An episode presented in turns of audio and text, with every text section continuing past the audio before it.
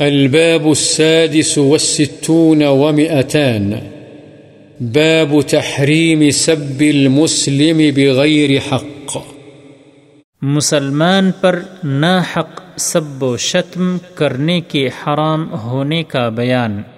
والذين يؤذون المؤمنين والمؤمنات بغير ما اكتسبوا فقد احتملوا بهتانا وإثما مبينا اللہ تعالی نے فرمایا، اور وہ لوگ جو مسلمان مردوں اور مسلمان عورتوں کو بغیر قصور کے تکلیف پہنچاتے ہیں، تو انہوں نے بہتان اور صریح گناہ کا بوجھ اٹھایا۔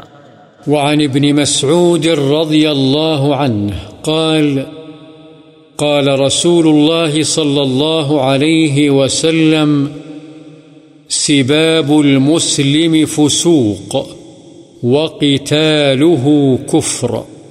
متفق عليه. حضرت ابن مسعود رضی اللہ عنہ سے روایت ہے رسول اللہ صلی اللہ علیہ وسلم نے فرمایا، مسلمان کو گالی دینا فسق یعنی اللہ کی حکم عدولی ہے اور اس کو قتل کرنا کفر ہے۔ بخاری و مسلم۔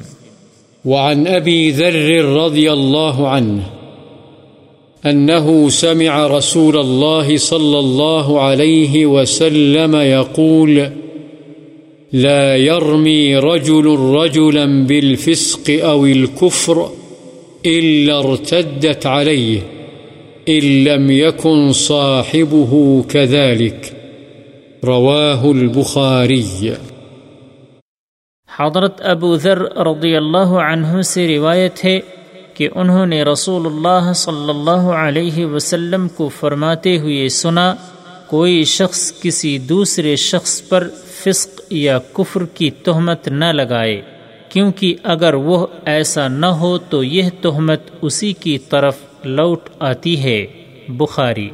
وعن أبي هريرة رضي الله أن رسول الله صلى الله عليه وسلم قال، المتسابان ما قال، فعل البادي منهما حتى يعتدي المظلوم. رواه مسلم. حضرت ابو حریرہ رضی اللہ عنہ سے روایت ہے، رسول اللہ صلی اللہ علیہ وسلم نے فرمایا آپس میں گالی دینے والے دو شخص جو کچھ ایک دوسرے کو کہیں گے، اس کا گناہ ابتدا کرنے والے کو ہوگا۔ یہاں تک کہ مظلوم زیادتی کا ارتکاب کرے۔ مسلم۔ وعنه رضي الله عنه قال أتي النبي صلى الله عليه وسلم برجل قد شرب قال اضربوه. قال أبو هريرة فمنا الضارب بيده، والضارب بنعله، والضارب بثوبه.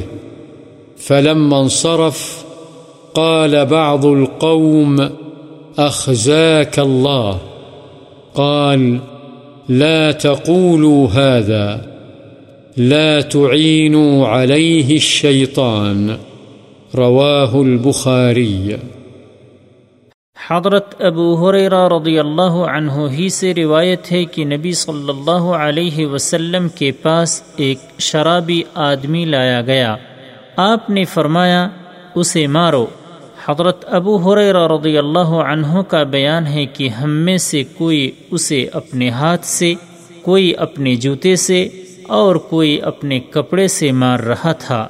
جب وہ مار کھا کر جانے لگا تو لوگوں میں سے کسی نے کہا، اللہ تجھے رسوا کرے۔